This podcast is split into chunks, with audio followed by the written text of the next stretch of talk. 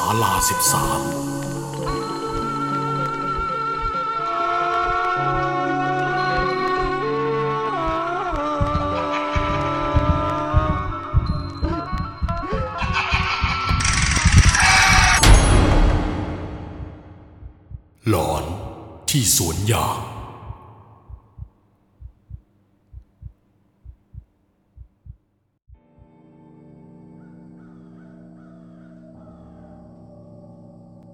ตัวผมเองมีชื่อว่าจันชื่อจริง ๆ ก็คือจันทพันธ์พื้นเพเป็นคนอีสาน แต่ได้มาเรียนมหาลัยอยู่ทางภาคใต้วันนี้ผมมีเรื่องหลอนๆ จะนำมาถ่ายทอดให้ได้ฟัง เรื่องเกิดขึ้นในช่วงที่ผมไปเที่ยวบ้านของเพื่อนสนิทคนหนึ่ง ครั้งนั้นมันเป็นประสบการณ์หลอนสองครั้งติด ที่ผมไม่มีวันลืมเลย บางคนอาจเห็นผีมาทั้งชีวิต แต่กับบางคน ไม่เคยได้เจอแม้แต่ครั้งเดียว ที่พูดแบบนี้ ก็เพราะเป็นเพื่อนสนิทของผม มันเป็นคนที่กลัวผีมาก แต่ไม่เคยเจอผีตัวเป็นๆนะ และมักจะพูดเรื่องผีสั่งให้ผมฟังอยู่ทุกครั้งที่เจอ เคยบอกว่าระแวงเหมือนในหนังผี เวลาไปพักโรงแรมหรือแม้แต่นอนอยู่บ้านอย่างพวกใต้เตียง กลัวว่าจะมีคนเอาศพไปสอดนอกจากนี้ยังกลัวว่า ตอนดึกจะมีคนมานั่งปลายเตียง เพื่อนผมจึงเป็นคนเชื่อเรื่องผีร้อยเปอร์เซ็นต์ส่วนผมไม่สนใจเรื่องเร้นลับเลย แต่ถ้าถามว่าเชื่อไหม ผมคิดให้เป็น 20%ก็แล้วกัน แต่สุดท้ายก็มีเหตุการณ์ที่ทำให้ผม ต้องคิดเรื่องนี้ใหม่ จากที่บอกเชื่อแค่นี้ เป็นเชื่อเต็มๆแล้ว ซึ่งเรื่องที่เจอมากับตัวล้วนต่างจากเพื่อนที่จินตนาการไว้อย่างสิ้นเชิง ในชีวิตของผมเจอดวงวิญญาณทั้งหมดสองครั้ง ครั้งแรกเกิดในช่วงที่เดินทางไปบ้านเพื่อนสนิท เพื่อนผมคนนี้ชื่อว่าเทพ ซึ่งเทพคือคนที่ผมเกินบอกว่า เป็นคนที่กลัวผีมาก ครอบครัวของเทพมีสวนยางพาราขนาดเล็ก ที่บ้านทำอาชีพนี้มาตั้งแต่รุ่นคุณตา เทพเองวางจากเรียน จะเข้าไปช่วยพ่อแม่กีดยางตลอด และในช่วงปิดเทอมก่อนที่ผมจะกลับบ้านเกิด ผมนัดกับเทพว่า จะไปเที่ยวที่บ้านของเทพก่อนสักหนึ่งอาทิตย์ เมื่อมาถึงบ้าน เทพก็ได้พาผมไหว้พ่อแม่ของเขา ที่บ้านของเทพมีกันอยู่สามคน พ่อแม่ลูก และยังมีนักคม เป็นคนที่รับจ้างกรีดยางมาอาศัยอยู่ด้วย เรียกว่าไม่ใช่ครอบครัว ก็เหมือนครอบครัวไปแล้วเพราะนักคมอยู่ที่นี่มาเกินครึ่งชีวิตของแกแล้ว บ้านของเทพ เป็นบ้านสองชั้นกึ่งปูนกึ่งไม้บ้านแต่ละหลังจะห่างกันมาก ฝั่งซ้ายและขวา จะเป็นต้นไม้ติดติดกัน ด้านหลังบ้านจะเป็นต้นไม้น้อยใหญ่แน่นถนัดตา ซึ่งผมจำไม่ได้เลยว่ามันคือต้นอะไรบ้าง แต่ดีหน่อยที่ฝั่งนาบ้านจะติดกับถนนหลวงเส้นเล็กๆ มีเสาไฟหลวงอยู่สองสามเสา พอจะส่องสว่างลดทอนความมืด และบรรยากาศอึมครึมของบ้านลงไปบ้าง ผมนอนห้องเดียวกับเทพ ในห้องจะไม่มีเตียง มีเพียงฟูกกากมะพร้าวขนาดห้าฟุตตั้งอยู่โดดๆ ภายในห้องจะเน้นหลอดไฟที่มันส่องสว่างได้ดี แถมยังมีโคมไฟอ่านหนังสือสองอัน ตะเกียง และไฟฉายกระบอกใหญ่ในตำนาน พอผมถามว่าทำไมในห้องนอน ถึงได้มีของพวกนี้อยู่หลากหลาย ผมก็ได้คำตอบเดิมคือ เพื่อความสบายใจ อีกอย่าง ที่นี่นอกจากมีผีเยอะ โจรก็ชุมด้วย ผมก็บอกว่า ให้เทพทำใจให้สบาย ปล่อยวางความคิดที่เอาแต่พวงเรื่องลี้ลับ เพราะถ้าดวงคนจะไม่เจอ ยังไงมันก็ไม่เจอ ที่ผมพูด เพราะไม่ต้องการเห็นเพื่อนเป็นแบบนี้ การจินตนาการไปเองจนเกิดภาพหลอนบนโลกนี้ ก็ใช่จะไม่มีคนเป็นนะครับ เมื่อเทพได้ฟังก็เราะใส่ผม แถมบอกอีกว่า ผมยังไม่รู้จักที่นี่ดีพอ เองอะยังไม่รู้จักที่นี่ดีพอ บ้านข้านอกจากโจรชุม จุดจุดจุดก็เยอะด้วยนะเว้ย หลังจากที่ผมได้ฟัง ก็ไม่ต่อความ และได้ขอตัวนอน เพราะช่วงตีสอง ผมรู้ว่าครอบครัวของเทพ จะต้องไปกรีดยางซึ่งผมอยากลองไปทำดูบ้าง เทพเองก็ไม่ได้ขัดอะไร ทั้งที่ตามจริง จะพาผมไปเล่นน้ำที่เกาะแห่งหนึ่งกัน แต่เพราะยังมีเวลาให้เพื่อนอีกหลายวัน เทพก็เลยตกลง พอถึงเวลาไปกรีดยางผม เทพ พ่อแม่ของเทพและนักคม พากันขับมอเตอร์ไซค์พ่วงข้างไปถึงสวนยางกันในเวลาตีสองเศษๆโดยที่สวนยางของเทพจะอยู่ค่อนข้างลึก ติดกับสวนยางของชาวบ้านคนอื่น ส่วนอุปกรณ์ที่ติดตัวมา มีไฟฉายข้านหัว ถังและมีกรีดยาง พอไปถึงเราก็จอดรถไว้ และเดินตามกันเข้าไป บรรยากาศวันนั้น วิเวกวังเวงมีลมพัดมาปะทะเป็นระยะระยะ ผมเริ่มทำตามที่เทพบอก คือสวมไฟคาดไปที่หัว ในมือก็ถือมีดกรีดยางเดินตามทุกคนต่อ สวนยางตอนกลางคืน มันมืดจนผมแอบหวั่นเหมือนกัน ระหว่างนั้นผมสังเกตเห็นดวงไฟจากสวนข้างๆและผมก็เดาเองว่า พวกเขาก็คงมากรีดยางเช่นเรา จึงไม่ได้สนใจอะไร พอถึงต้นยางพาราผมก็ได้หันไปถามเทพว่า ที่ผมทำอยู่ถูกต้องไหม เทพก็สอนไปตามขั้นตอน งานวันนี้มีสะดุดไปบ้าง เพราะถือว่าเป็นครั้งแรกของผม ต่อมานาคมก็เดินมาหาผม และขอเป็นฝ่ายสอนให้เองนาคมแกใจดีมาก แกพูดกับผมว่าถูกชะตา ถ้ามีลูกชาย อยากให้เป็นเหมือนผม จากนั้นนาคมก็สอนต่อ ที่สำคัญแกดูมืออาชีพมาก ผมจึงทำตามอย่างเริ่มเป็น สักพักผมก็รู้สึกปวดฉี่ขึ้นมา ผมจึงถามกับเทพว่า ตรงไหนที่ทำธุระได้บ้าง เทพบอกให้เดินวกไปทางรถ แล้วหามุมที่ไม่ใช่ต้นไม้ ที่สำคัญ ให้วายบอกเจ้าที่เจ้าทางก่อน อย่าลืมชนะ ที่บริเวณเนี่ยทุกผืนมีทุกอย่างที่เองมองไม่เห็น อย่าลืมที่ข้าเตือนละ่ะ ผมก็รับปากเป็นมั่นเป็นเหมอกไม่นานผมก็เดินเกือบจะถึงรถ ตอนนั้นกวาดสายตามามองที่วงดีๆได้ ก็ตรงเข้าไปทำธุระทันที และมาคิดเรื่องวายขอก็ตอนชีเสร็จนี่เลยล่ะครับ พอคิดได้ผมก็รู้สึกว่า ไม่ได้วายตั้งแต่แรก หากปล่อยผ่านคงไม่เป็นอะไรมั่งเพราะบริเวณที่ชีเป็นแค่พื้นดินธรรมดา ไม่มีต้นไม้ศักดิ์สิทธิ์ หรือสารเพียงตา หลังจากนั้นผมจึงเดินกลับไป ระหว่างนั้นผมก็ผิวปากด้วยความสบายใจ ใจไม่ได้คิดเรื่องอะไรทั้งนั้น แต่สักพักผมก็ได้ยินเสียงคล้ายกับคนเดินตาม เสียงวิเท่านั้น มันมีน้ำหนักที่แผ่วเบา จนผมคิดไม่ออกว่าจะเป็นใคร ตอนแรกจะเดาว่านาคมหรือเทพเดินตามมา แต่ด้วยน้ำหนักของฝีเท้า ผมจึงเทน้ำหนักไปว่า เหมือนกับเสียงเด็กน้อยเสียมากกว่า ผ่านไปไม่ถึงนาที เสียงฝีเท้านั้นเหมือนรู้ จึงเปลี่ยนการลงน้ำหนักที่หนักแน่นกว่าเดิม คล้ายจะเป็นชายร่างกำยำผมรู้สึกว่าเขาตั้งใจเดินตามผมมา เมื่อหันกลับไปมอง ปรากฏว่าไม่เห็นอะไรทั้งนั้น ได้แต่มองตามลำแสงของไฟที่หัว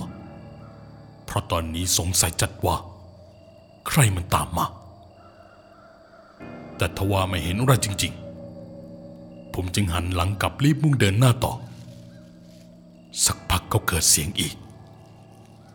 คราวนี้ผมคิดเลยว่า ต้องเป็นโจรใต้แน่นอน ผมทำใจดีสู้เสือ รีบหันกลับไปมองเจ้าต้นตอนนั้นอีกครั้ง แต่ก็ไม่เจออะไร ทั้งๆทที่เสียงยังคงดังอยู่นะครับ แต่เมื่อผมลองก้มลง ส่องไฟฉายคานหัวหาดูรอยเท้า เชื่อไหมครับว่า ผมเห็นเป็นเท้าของใครก็ไม่รู้ ตรงที่ผมก้มเลย รอยนั้นห่างจากผมไปไม่ถึงสองเมตร แต่ที่ทำให้ผมตกใจหนัก มันเป็นเพราะผมไม่เห็นตัวเขา เห็นเพียงข้อเท้า ที่มีรองเท้าสมัยโบราณสวมหุ้มไว้ ตอนนั้นผมอยู่ในวินาทีที่พูดไม่ออก น้ำตาไหลออกมาไม่รู้ตัว สักพักได้ยินเจ้าของเขาเท่านั้นพูดออกมาว่า จะไม่ไหวกูสักหน่อยเหรอคำพูดนั้นทำให้ผมรู้ทันทีว่า เขาน่าจะเป็นเจ้าที่สวนยาง ไม่เชื่อก็ต้องเชื่อนะครับ นาทีนั้นผมไม่รู้ตัวเลยว่าทำไมจู่ๆผมถึงอยากเดินกลับไปยังจุดเดิมที่ผมชี้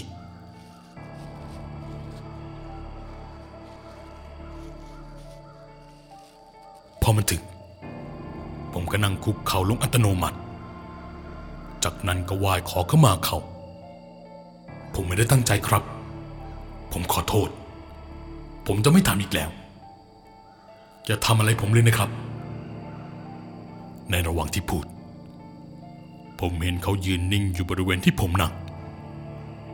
รู้สึกได้ว่าเขาจ้องผมอยู่ ทั้งที่เขามีเพียงเท้าก็ตาม จากนั้นเสียงของเทพ ก็ตะโกนดังมาแต่ไกล จัน ไอ้จัน เอ็งไปนั่งทำอะไร แล้วนั่นเอ็งคุยกับใคร สิ้นเสียงของเทพ ผมได้หันไปมองที่มัน สุดท้ายแทนที่เทพเห็นผมแล้วเดินมา แต่มันดันวิ่งหน้าตาตื่นกลับไปในสวนทันที ผมเห็นแบบนั้น ก็รีบลุกขึ้นยืน แล้ววิ่งตามไป ตอนนั้นรู้ได้ว่า คนเจอผีหลอก ความรู้สึกเขาเป็นยังไง ผมวิ่งลุกคลุกคลานไปจนถึงบริเวณที่ทุกคนชุมนุมกันอยู่ เหมือนตอนนี้ทั้งสี่คนกำลังพยายามรอฟังบางอย่างจากผม แต่ตอนนั้นเทพ ดูเหมือนจะหวาดกลัวผมเป็นอย่างมากโธ่เอง หนีแค่ทำไม ทำไมถึงไม่เข้าไปหาข้าวายเทพ ผมชี้หน้าด้วยความไม่พอใจที่เทพหนีมา เองไม่ได้ไหวขอขมาก่อนฉีใช่ไหม พี่เจ้าที่ถึงออกมาเตือน ข้าเห็นหมดแล้ว ผู้ชายร่างใหญ่ ผมยาว ตัวดำทั้งเป็นไม่มีชุด ใส่แต่รองเท้าเขาหันหน้ามา ดวงตาแดงกำข้าถึงได้วิ่งไง พอผมได้ฟังนั้นก็ตกใจก็เก่า เพราะที่ผมเจอไม่เห็นร่างเขา เห็นก็แต่ข้อเท้าที่สวมใส่รองเท้าไว้ แต่ที่เทียบได้เห็น มันไม่ตรงกับที่ผมเห็น ตรงแค่สีผิวและรองเท้าที่ใส่แบบโบราณทำเอาคืนนั้นทุกคน รีบพากันกลับบ้านในทันที เพราะต่างก็กลัวว่า ถ้าอยู่ต่อ อาจจะเจอมากกว่าหนึ่งตนก็เป็นได้ หลังจากเหตุการณ์นี้ มันไม่ใช่คนเดียวที่ทำให้ผมจิตตก แต่เทพเองที่เจอตัวเป็นๆก็พลันหลอนไปด้วย ลุงชาวพ่อและแม่ของเทพ พาเราไปหาหลวงพ่อที่วัด ให้ท่านพรมน้ำมนต์เรียกขวัญกลับมา จากนั้นก็กลับมาบ้าน ฟื้นฟูสภาพจิตใจ หลังจากวันนั้นสองวัน เราก็มีอาการดีขึ้น คราวนี้เชื่อข้าได้หรือยังว่าผีน่ะมีจริง มีเยอะด้วยนะที่เนี่ย ผมได้ฟัง ก็บอกขอโทษออกไป ที่ทำให้เพื่อนที่กลัวเรื่องนี้มากกว่าเก่า แล้วจู่ๆก็ต้องมาเจอผีแบบจัดๆเป็นเพราะผมเอง ที่ไม่เคารพสถานที่ พอรุ่งเช้าของวันใหม่ เรานัดกันไปจะข้ามเกาะไปเล่นน้ำทะเล แต่จู่ๆผมก็เกิดปวดท้องกระทันหัน เทพจึงขี่มอเตอร์ไซค์พาไปที่โรงพยาบาล พอหมอตรวจก็พบว่าเป็นไส้ติ่งอักเสบ ผมนี่ช็อกจนไส้ติ่งแตกเลยหรือเนี่ย ผมคิดไม่ตกเลยตอนนั้น เราจึงล้มเลิกทริปที่จะไป วันนั้นผมต้องผ่าตัดไส้ติ่งออกเลย เพราะถ้าไม่ผ่า ผมจะต้องไส้ติ่งแตกอย่างแน่นอน และก็ต้องนอนพักฟื้นที่โรงพยาบาลเป็นเวลาสี่วันด้วยกัน ทุกอย่างมันดูกระทันหัน ราวกับขีดเส้นใต้เอาไว้ เมื่อผ่าตัดเสร็จ ผมได้มาพักฟื้นที่ห้องรวมในช่วงพักฟื้น เทพได้มาอยู่เป็นเพื่อนผมตั้งแต่วันแรกแต่พอวันที่สอง ตอนนั้นเป็นเวลาตีห้าครึ่งนะครับ เทพรับโทรศัพท์ แล้วบอกผมว่าต้องรีบกลับบ้าน ที่บ้านโทรตามให้ไปจัดการธุระด่วน ผมไม่ได้ถามมาก เพราะคิดว่าเป็นสิทธิ์ส่วนตัว ถ้าเทพสะดวกใจก็คงจะเล่าเอง หลังจากนั้น